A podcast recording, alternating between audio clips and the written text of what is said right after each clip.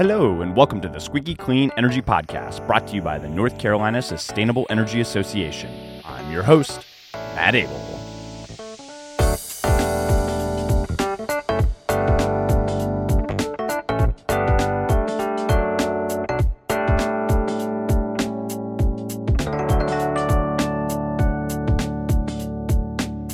Hello, Squeaky Clean listeners. Welcome to the 102nd episode of the Squeaky Clean Energy Podcast, where we bring you the latest in North Carolina clean energy news, policy, and more every two weeks. On today's episode, we thought what better way to kick off the year than with a conversation recapping the movement, or in some cases, the lack thereof, on the policy front in 2023, while highlighting what's to potentially come throughout the year that is 2024. This conversation will hopefully be a good barometer of where we can anticipate seeing many advocates spend their time in 2024 as we look to accelerate the transition to cleaner technologies at the Utilities Commission and legislature. But before that conversation, one quick update.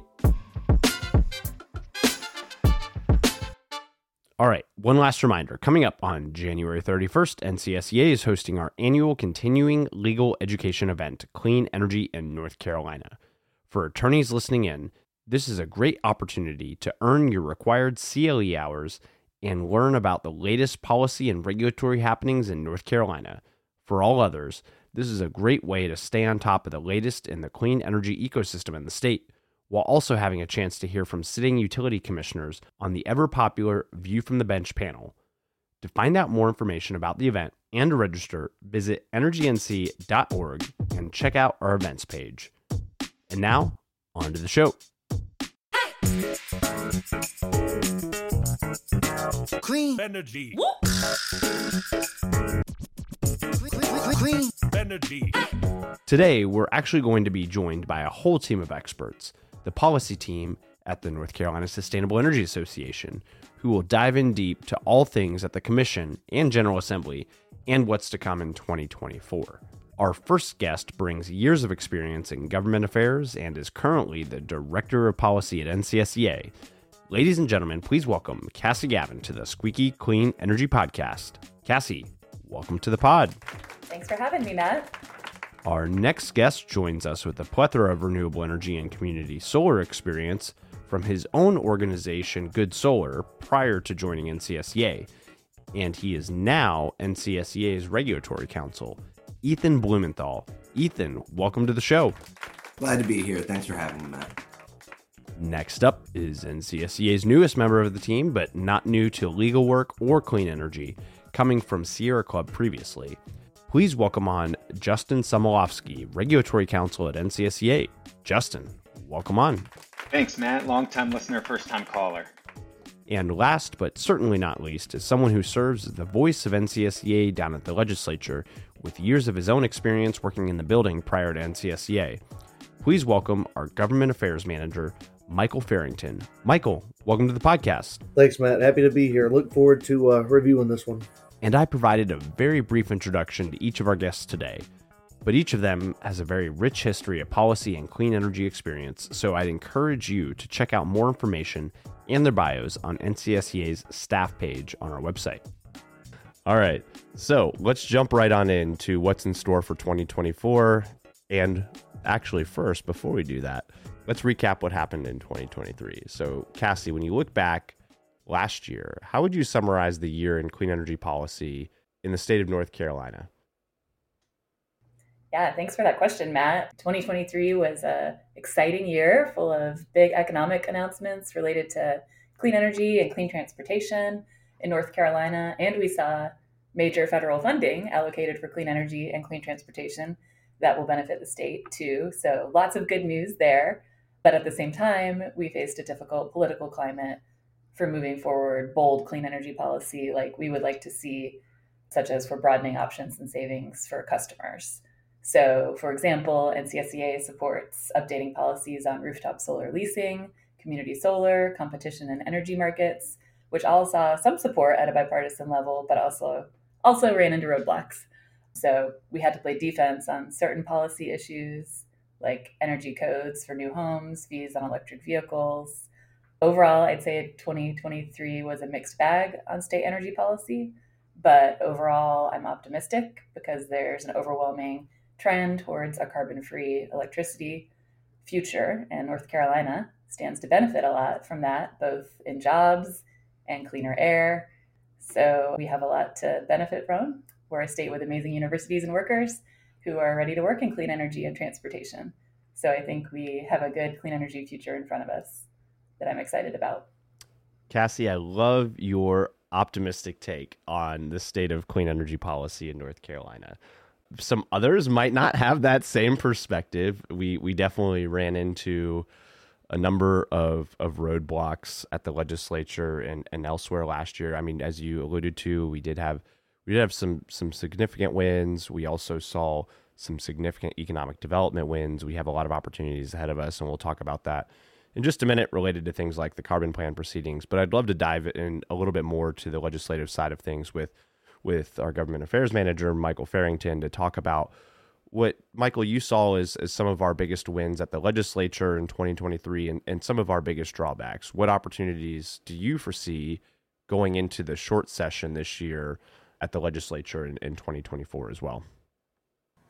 Thanks for that question, Matt our biggest wins, you know, you heard heard Cassie mention our great university system and a lot of the federal dollars. You know, we had twenty six point three million dollars allocated for matching funds spread across the biennium, which is you know just a, a, great win for, for clean energy in the state, as well as fifteen more million dollars for the NC Collaboratory for academic research and partnerships. So again, just a big focus on education and business, as well as over two million dollars in university projects and, and university energy centers. So I mean, it's funding, funding, funding. Right, a lot of this research doesn't get done here in the state without without all that funding. So those are big wins that we were happy to be a part of. Also, I was really happy that we did get some reasonable solar decommissioning requirements. This is something that's been a big fear for utility scale solar and, and its proponents across the state for a while that there weren't specific markers on the books for, for what had to be done.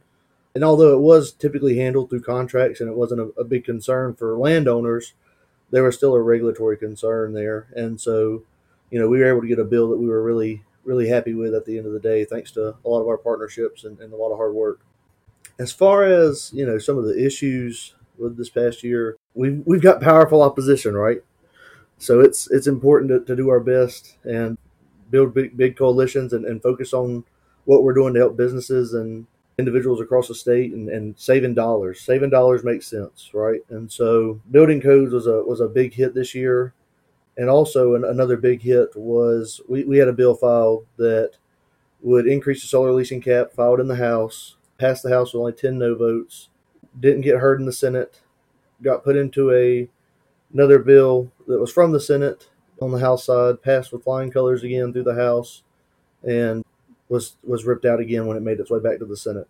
And that's just that's that's free market type stuff. I mean, we're trying to, to expand the energy market here. We're trying to expand what businesses can do and what options they have. So I'd love to see that opportunity continue to move forward because I do think that there's room for that to happen. So that that's a, a one big piece. Another big piece of an opportunity going forward to me would be, you know, like I said, we've got some some good friends and we're seeing leadership step up and so I do think that there's room for for more solar, less restrictions on solar. You know, another big piece came thanks to the Utilities Commission increasing the uh, megawatt cap from one to five. So I think that, that hopefully we'll continue to see that positive trend like Cassie was talking about. Michael, I'm going to ask you a follow up question and put you on the hot seat here. So you talked about solar leasing, which garnered a lot of t- attention last legislative session without much success at the end. We we felt like it was on a, a clear path to success towards the beginning, given the pathway for helping customers on their own journey to install solar, providing additional financing options, making solar more cost affordable for more customers across the state. And one of the arguments that we heard at the legislature was that there wasn't it wasn't necessary to expand the leasing cap as we hadn't already hit the current leasing cap of, of 1%. I'm really curious as to why we were hearing this argument and maybe why that may not be the case and what the justification should be for expanding the leasing cap beyond 1% if we had not yet hit that leasing cap. Great. I'm, I'm glad to be asked that question, Matt, because the, the cap is just that an arbitrary cap that was set up in previous legislation. We're the only state that has a solar lease cap of this kind. And so if you were a business and, and you participated in solar leasing, why would you come to North Carolina to do business?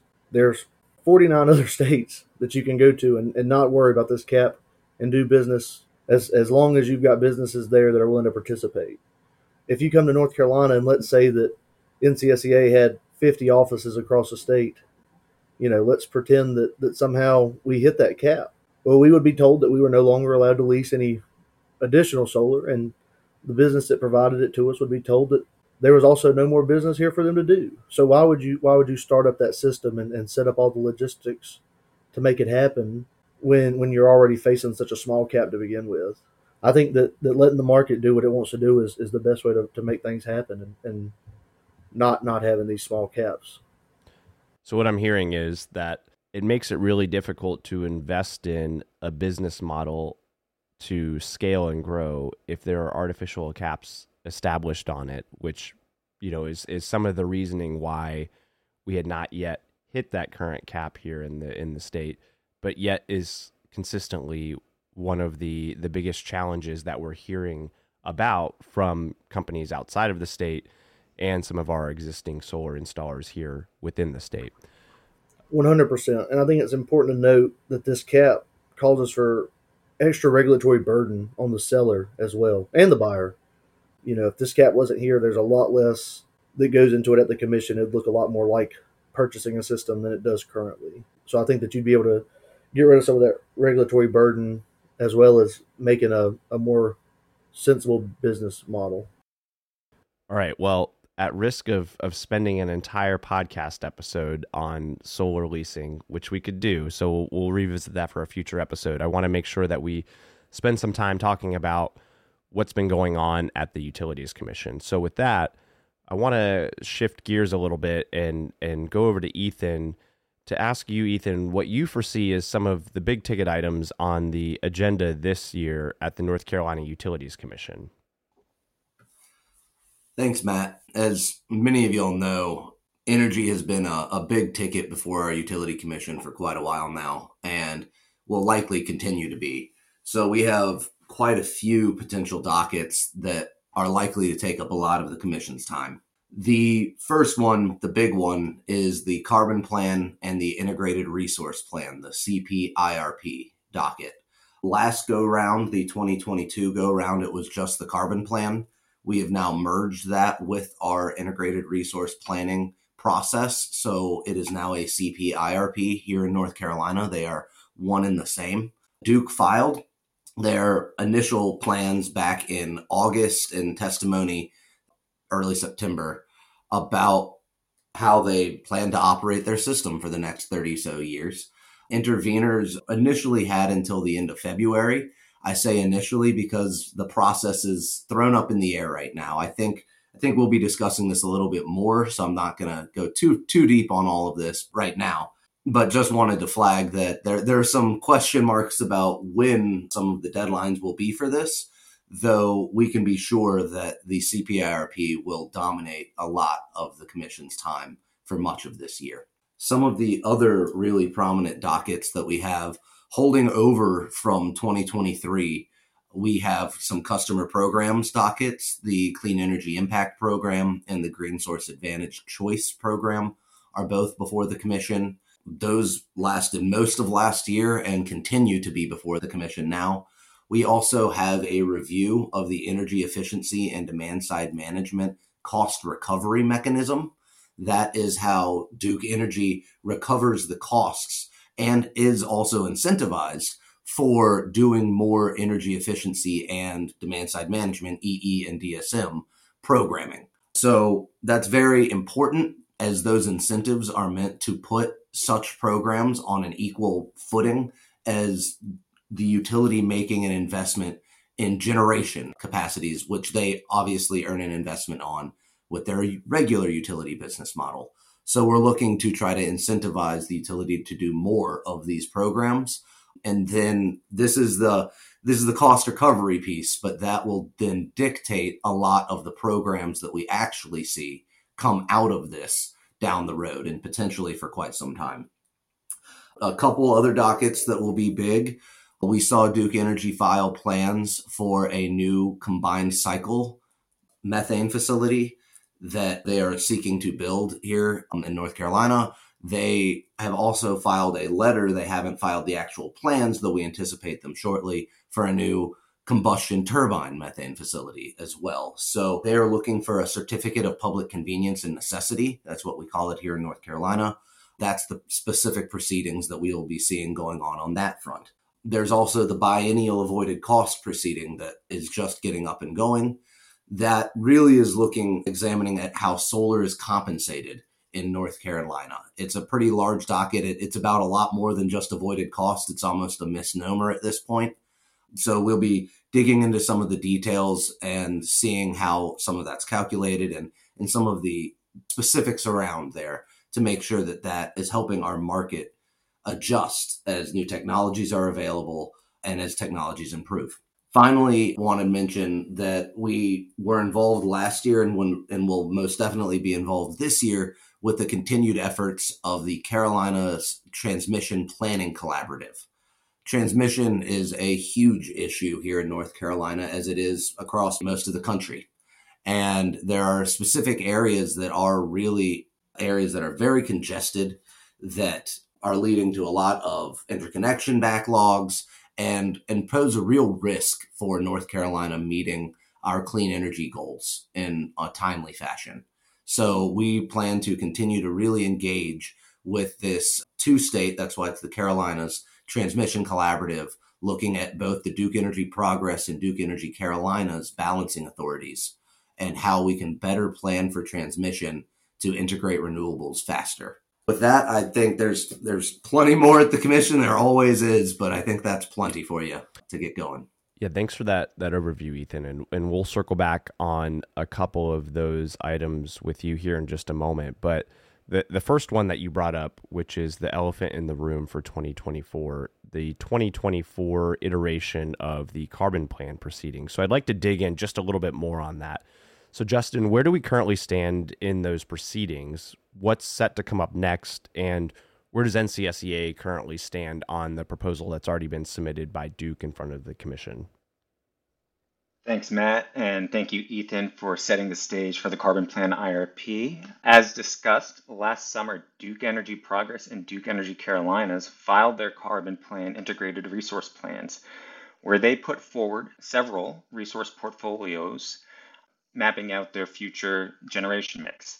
And from our perspective, it is regrettable that only one of those portfolios achieves House Bill 951's target of 70% emission reductions by 2005 levels by 2030. And that portfolio that Duke put forth that actually achieves the interim target is described as prohibitively expensive and does not follow by HB 951's least cost mandate in how they develop their resource planning. Additionally, Duke's preferred portfolio, meaning the portfolio that the companies would like the Commission to approve and accept and allow Duke to start working towards, does not achieve that emissions reduction target until 2035. And it does so by relying heavily on technologies that are not as scaled and are, from NCSEA's perspective, less proven and more technologically speculative. Those technologies I'm referring to tend to be small modular reactors, which is a advanced nuclear technology, and the ability to retrofit some combined cycle gas plants to blend hydrogen fuel. Now, certainly both those resources can and likely will be part of the solution for the ultimate 2050 goal in HB 951 for North Carolina's generational mix to be carbon neutral. But under the current timeline, and as Duke proposes, those relying so heavily on those resources adds some unnecessary risk to our electric grid system. So we will be looking to do some alternative modeling with our allies and put forth alternative portfolios that looks to achieve the carbon emission reduction targets more aggressively, still aligned with the least cost mandate, but also does not add this risk based on the proposals put forth by Duke where do we stand now? As Ethan mentioned, Duke is has introduced some uncertainty into the process because on November 30th of this past year, they issued a supplemental set of testimony notifying interveners that they will be updating their load forecast, which adds approximately 4 gigawatts of demand to the system. We feel like it is highly appropriate for Duke to notify us that, of this change in circumstances because it's going to affect how we produce our electrical system and how we regulate it over the long term. But there is some uncertainty. We are recording this on January 17th. As of right now, the Commission has not issued an order on the procedural schedule and to what extent they will allow Duke's supplemental modeling. So while we wait for that order, we can only speculate that the additional load will require more generational resources, and we hope to see that it would have a proportional amount of added energy efficiency to reduce the need for that capacity. But at the same time, we're hoping to see in Duke supplemental modeling coming out later this month a vision to decarbonize our grid and not just revert to the mean and revert how the system has been operating throughout its entirety just to achieve this additional load. And by that, I just simply mean we would like to see more re- renewables, a more diverse generation mix, instead of trying to meet this challenge with the safe options of more gas and more fossil fuel emitting generation plants. So that, that is where we stand right now. We're looking forward to the commission order to outline our process and map out how we will be spending most of our time this upcoming year. All right, Justin, I'm also going to put you on the hot seat here to ask this in in layman's terms, especially given Duke's filing last year in in only one of their proposed scenarios actually achieving the statutorily mandated carbon emissions reduction goals by 2030.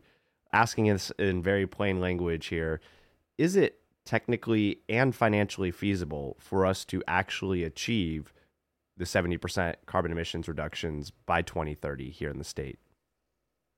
I'll start with the easy question. Technologically, yes, I do believe it is feasible. The price of solar and the price of wind has dropped significantly. The price of battery storage, particularly lithium ion batteries, which complements those variable resources, and I know you asked for layman terms, so resources that don't generate electricity 100% of the time, battery can help boost the efficiency and efficacy of wind and solar.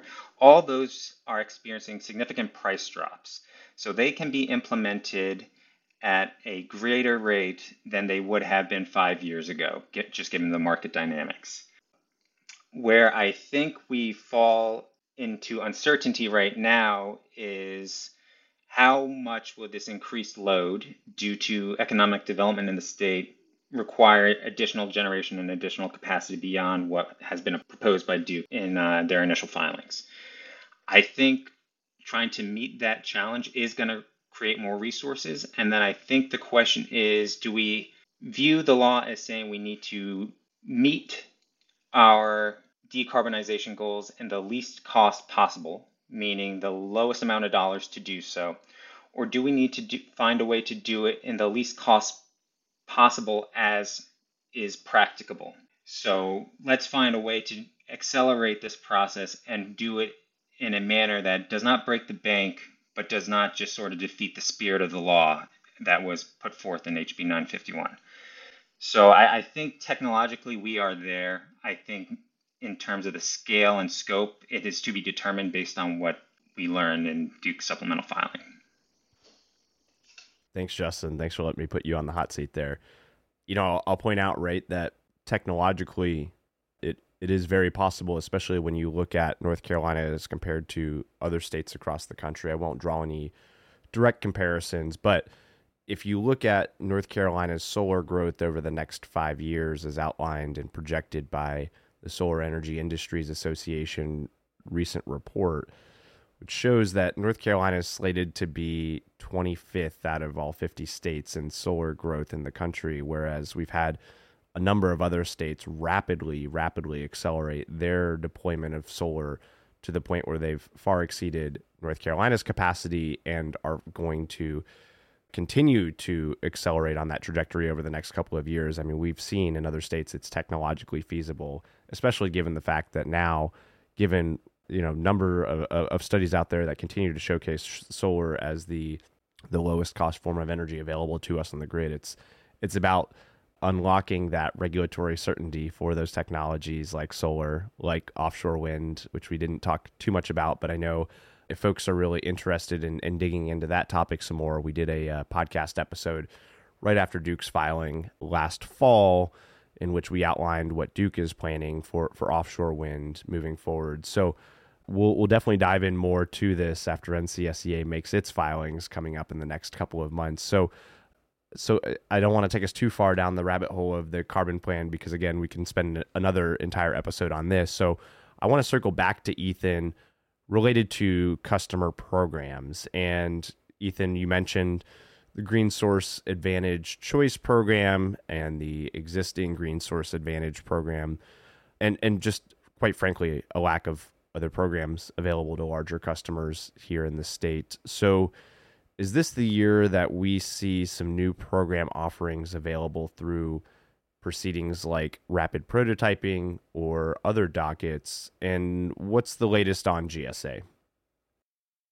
Thanks for that question, Matt. It's I think the quick answer is yes. The bigger question is what those actual programs look like. So, first, I'll start with the rapid prototyping before getting into some of those details. I already touched on the EEDSM cost recovery mechanism piece earlier in our conversation. That is progressing. The comments for that are due at the end of this month with reply by the end of March. There's a real hope that the commission will act on that in a timely manner so that Duke can integrate these changes such that they are ready to go in 2025. So we're really hoping that that process will be wrapped up. It includes a rapid prototyping process for programs that fit within our EEDSM cost recovery statute. We also, for those that don't fit within that, things like rate schedules or potentially charging schedules or things like that for EVs, that would go through a non EEDSM rapid prototyping mechanism. We actually worked with Duke closely to put together a proposal and submitted that with the utility in last fall. So we are hoping that the commission acts on that shortly, and that will provide another avenue for some other potential new rate structures or the, the kind of bigger universe of non EEDSM. It's all about cost recovery at that point for the utility. So those are two different rapid prototyping mechanisms. They're very similar. Hopefully, we will have both of them in place in the first half of this year to then really sink our teeth into. I also think as far as customer programs and and the lack of large customer choice here, I think it's worthwhile taking a second. I know we're talking about North Carolina, but taking a quick little peek south south of the border here, I think there's some really interesting movement, particularly at the legislative level in South Carolina, that is very much worth watching, particularly as it comes to large customer choice and their access to renewables as you know, we focus on North Carolina. I'm not going to get into the weeds. These things are just introduced. I'm not even sure their session is up and going yet. So, you know, I just wanted to tease that a little bit. But for us here in North Carolina, I think we are we're going to be watching that very closely on how that progresses. To get back into the green source advantage side of things, which is is a tangle of weeds sometimes, but it it has been a process. I will say the largest issue for NCSEA is this concept known as additionality. And that is where if a customer were to participate in a program, they can be sure that through their participation, whatever resources that they are procuring will be above and beyond what is required by that utility. In a state like North Carolina, where we have a mandatory reduction mandate, that is often known as regulatory surplus because the utility has to have a certain amount of carbon reduction as regulated. And so, what is surplus of that? part of what we have been, uh, I will say, going back and forth with the utility on for both the Clean Energy Impact Program as well as the Green Source Advantage Choice programs that they have proposed is the lack of this additionality, the lack of this surplus. They, all of these RECs, all of these facilities would be sourced through the carbon plan procurement processes. And because of that, that means they go towards Duke's Duke meeting their carbon plan goals, meaning there's no surplus above those goals for, for these customers. Really, what this boils down to is third party certification services cannot certify these programs, which a lot, which means many different customers essentially cannot use them. Those customers that end up getting audited for their sustainability programming, they require certain level of documentation. And the, as it stands, these programs would not provide that documentation, which means they could not actually participate in them. That could mean any number of different things, but for large customers that are really looking to invest in North Carolina, it could very well mean that their dollars go elsewhere. And that is a real concern, whether that is investment dollars in actual facilities or investment dollars specifically in renewable facilities, that because they can't get it here in North Carolina, they're going to go to a much less regulated state like, say, Texas or Illinois or, or somewhere else where they can connect to the grid far more easily and they can and they can ensure that additionality is actually achieved. So that is a real critical issue that we have been talking with the utility on. It is not an easy issue, I will say, but that's that's a critical piece of this that designing a program that all large customers in North Carolina can use is a very important thing and and remains a big challenge and will continue to be a big challenge. So Ethan, I want to briefly circle back on one of the part of the question that I asked you originally and and part of the point that you were bringing up earlier. So for the uninitiated, can you just at a high level explain what rapid prototyping is and what that mechanism is at the commission for enabling future customer programs? Yeah, absolutely. So, first, I have to caveat this by what we have proposed to the commission. It, they have not approved anything, so we don't know necessarily what we will be given, but these have been pretty widely agreed to by many, many different interveners. So we're hopeful they will be approved largely as submitted.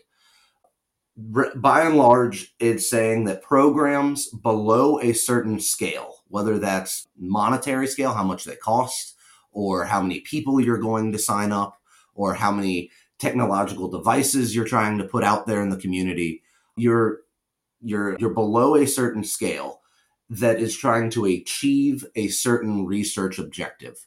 That objective has to be tied to carbon reduction, but it also has to be tied to something beyond that. That could be affordability for different programs. That could be access to new clean energy technologies. That could be grid congestion relief. There's any number of different things that it could be targeting, but that, you know, a peak, peak load reduction, all of these are kind of goals that it could be t- tiered to. But these programs are it's meant to be are written, you know, to be widely applicable. So that way we can use them to apply to all of these new clean technologies that we see coming down the pipeline. So really the key here is that they're they're tied to a cost size, they're tied to the amount of people. There's a temporal limitation. They should only last a couple of years before they either become a program or they are taken back for learning objectives. But at the end of the day, it's the ability for the utility with key stakeholder input to design and implement new bite sized programs that hopefully can be rolled up into impactful large scale programs at a later date. Thank you, Ethan. So step a step back from from customer programs. Going to pose this question to, to everyone here.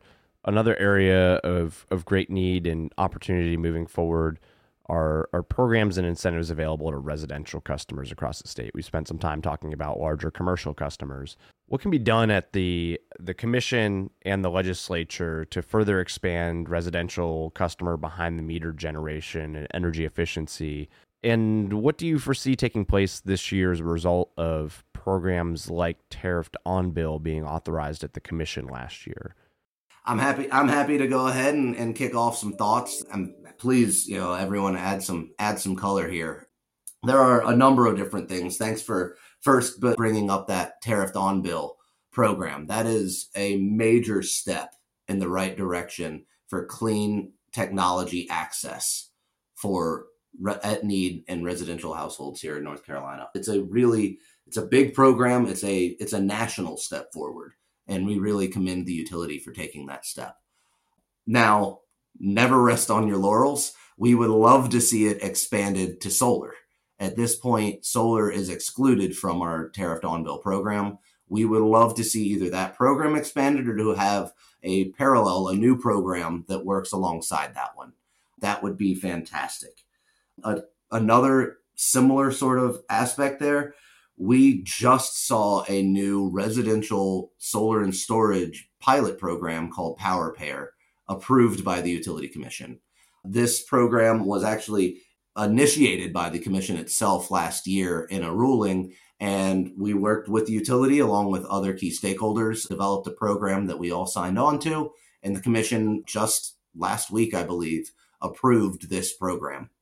So it's that's a great step in the right direction. I will say when they approved this program or, or said that we should go here, they also didn't approve a proposal for a standalone solar incentive that we had worked on with the utility. So we would like to revisit that. North Carolina, for a long period of time, had a state tax credit for solar. I don't, I'll leave that to our legislative folks if we're ever going to see that again but the utility commission does have it in their own hands to create at least some level of solar incentive. So we'd love to see, we love that we have this new solar and storage pilot. We'd love to see that individual incentive revisited at the very least and, and hopefully have something there as well. And then and there may be some others here, but one other key piece that I wanted to just touch on was the streamlining of programs across North Carolina. So you have any number of pre weatherization programs. You have the State Energy Office really leading the way on all of the suite of weatherization programs that have really been given a boost from the federal funding coming down the pipeline. And you, of course, have all of these utility run programs. Some streamlining the process for households to be able to participate in all of these programs from one to another to another or simultaneously as they may be able to these these would this would be a massive step forward in the ability to maximize our ability to achieve all of these federal savings that are coming down. With that i know there are there's a lot of different ways this could go so i'll definitely take a step back. Uh, you know just to quickly follow up on on PowerPair really exciting news, and, and we'll make sure to allocate some time on a future episode to talk about the details of, of that program. If history is any indication, I would I would venture to guess that that is going to be ultra popular, similar to what we saw with the rebate program here in North Carolina a couple of years ago. And so I would I would challenge us to think about how do we get to a point in which we can get beyond this boom and bust cycle of customers signing up for residential solar every single year until we hit the cap of that pilot program to think about things that are longer term, more sustaining, like you were talking about with some sort of solar incentive that's more ongoing. Because I know that's been a real challenge for the solar industry over the past six, seven years here in North Carolina, as a lot of folks within the industry allude to as the solar coaster which I think we're probably going to experience quite a bit of over the next couple of years as we see this sort of boom and bust with these different pilot programs until they reach their cap. So, exciting news for sure and I think something that's really going to provide a shot in the arm for for the residential solar industry and then pair that with potential funds coming from things like solar for all. I think we've got a lot of upside available to us here behind the meter One other area of great need and great opportunity that I would like to highlight actually comes from another win from 2023.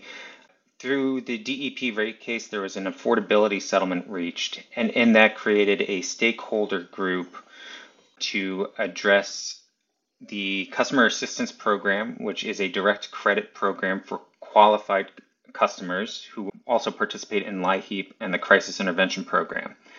But what is really exciting about this affordability stakeholder group is an opportunity to meet with the public staff, with Duke, with other stakeholders throughout the state on trying to unlock and identify customers that are in greater need of support and services within North Carolina.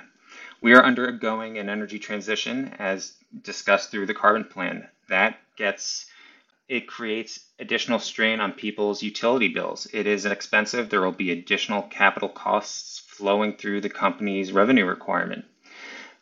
By getting serious and discussing how to support people throughout this transition and identify whether a bill credit program is the ultimate solution or that the bill credit program is a tool to unlock an unlock other opportunities for customers that are more difficult to reach, that are not as engaged with their utility, that are more difficult to find to help with energy efficiency measures.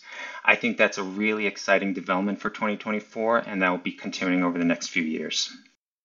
Yeah, great question, Matt. And you asked about what the legislature could possibly do to help residential customers invest in clean energy. So, you know, we talked about how in 2023, we saw the House pass the solar leasing bill, but the Senate did not. The Senate could take that up this year and pass it, and that would be something to help folks find a pathway to clean energy without significant upfront costs.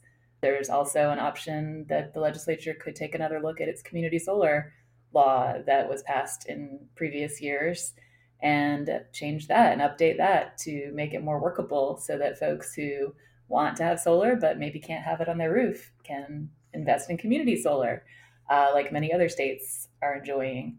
And then, as far as the Utilities Commission, you know, a reminder that the legislature sets the parameters for what the Utilities Commission can do.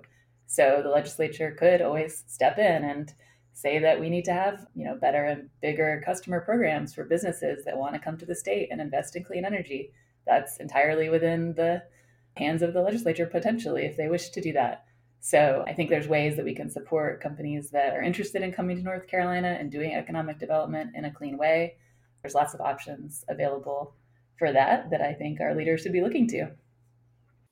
Thanks for bringing up community solar, Cassie. I, I agree that that is an area that we hope to see some real movement here as well in 2024 in a couple uh, before the commission we are hoping a couple of different avenues for that might see some movement the first, we talked about customer programs writ large.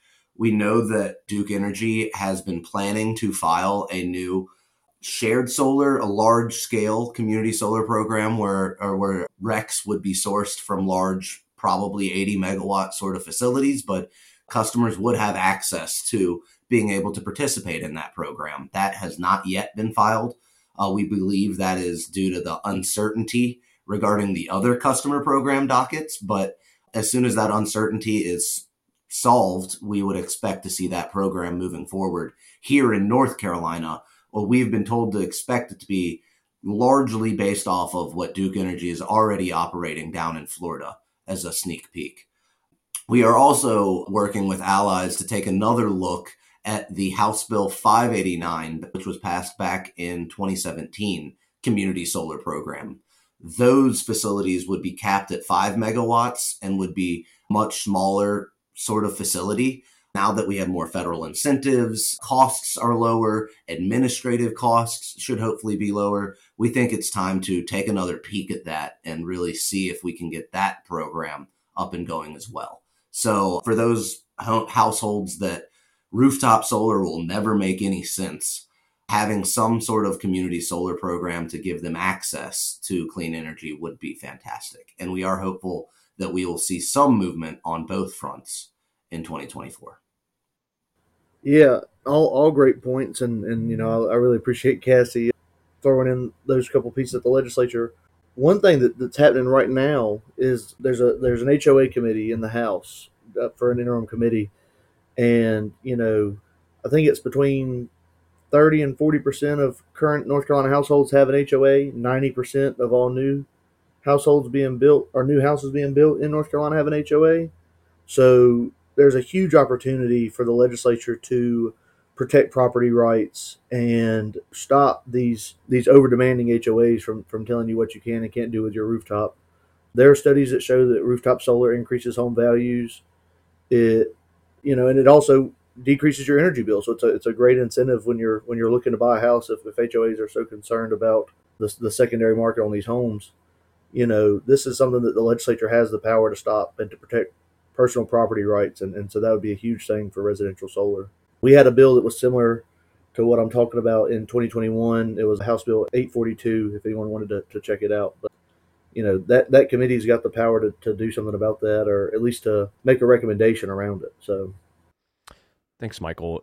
So I want to wrap us up with some some high level thoughts for 2024. So back to you, Cassie. At a, at a high level, what should folks be looking out for or expecting this year and beyond? especially with new leadership in the House and a new makeup at the Commission?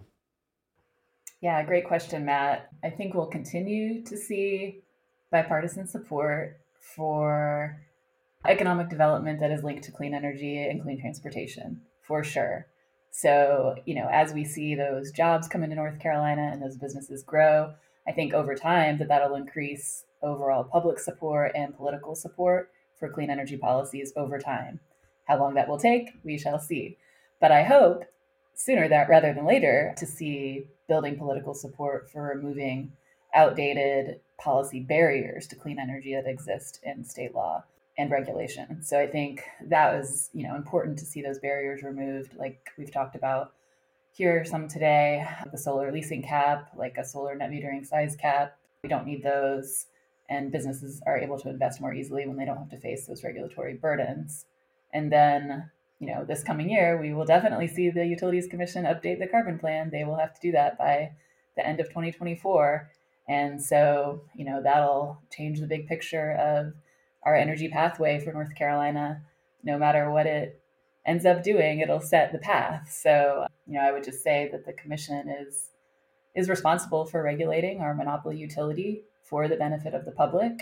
So I really hope that we'll see a carbon plan order that's bold and that requires the utility to reach its 2030 and 2050 carbon emissions reduction goals that are set in law. So that's what I'm looking to see and hope to see from the Utilities Commission and the legislature over time.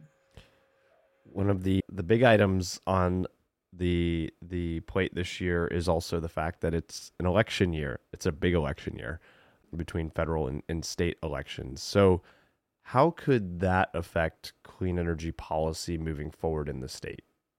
Yeah, another great question. The reality is that 2024 is an election year, so that means it's a short session at the North Carolina General Assembly.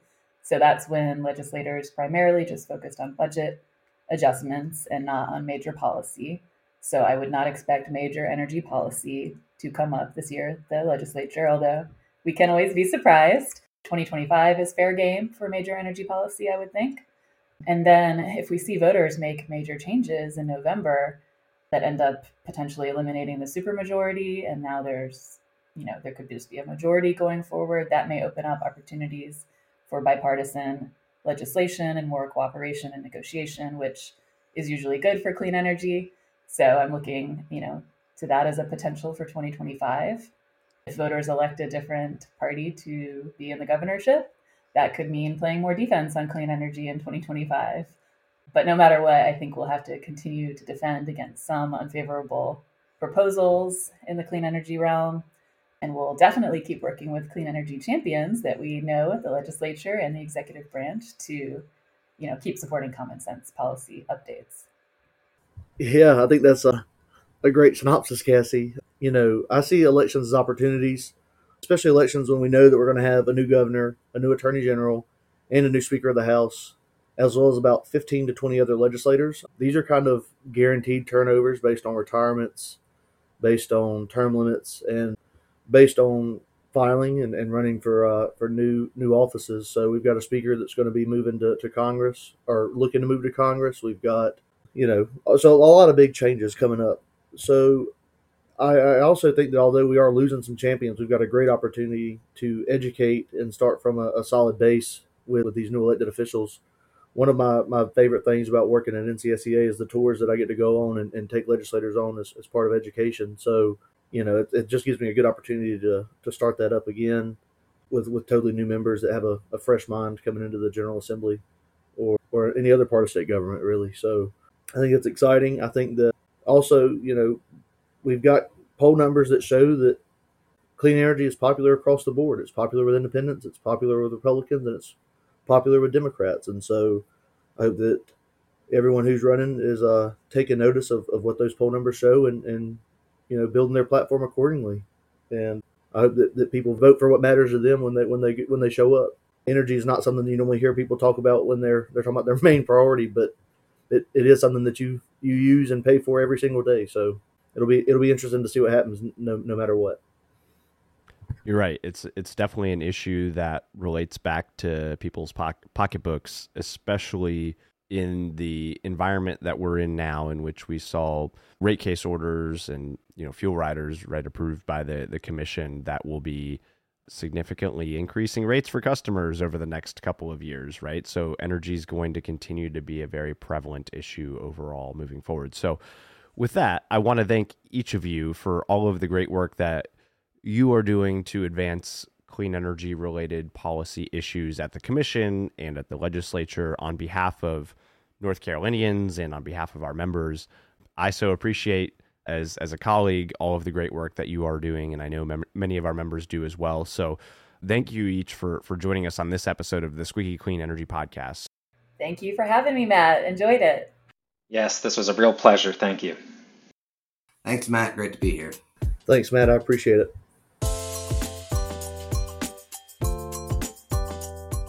And as you heard, we definitely experienced our fair share of challenges at the legislature last year, but there is still a decent bit to celebrate. As we look to 2024, it's an opportunity to regroup and set our sights on some of the most important items to advance across the finish line, including accelerating clean energy deployment through the carbon plan proceedings, finding more opportunities for customer clean energy programs, and protecting the rights of homeowners against prohibitive HOA covenants to ensure they have the right to install solar. If you're listening in and feel like there are some real challenges in need of policy solutions, please do reach out to the NCSEA team anytime to share your thoughts. It's incredibly important to the work we do here in the state of North Carolina. All right, and that's all for today's episode. Have ideas for future episodes or a burning clean energy question you want to see covered? Send me a note at mattabele at energync.org. And if you enjoy the podcast, please consider contributing or sponsoring today to help ensure we can continue to bring you great content like today's episode. Sponsorship opportunities and more can be found at energync.org forward slash the squeaky clean energy podcast. And episode 102 of the Squeaky Clean Energy Podcast is in the books. But before you leave, don't forget to rate, subscribe, and share the podcast on whatever platform you're listening in from. Sharing this podcast with your network and growing the friends of the pod helps us get just a little bit closer to our shared vision of a clean energy economy for North Carolina. All right, that's it. See y'all later.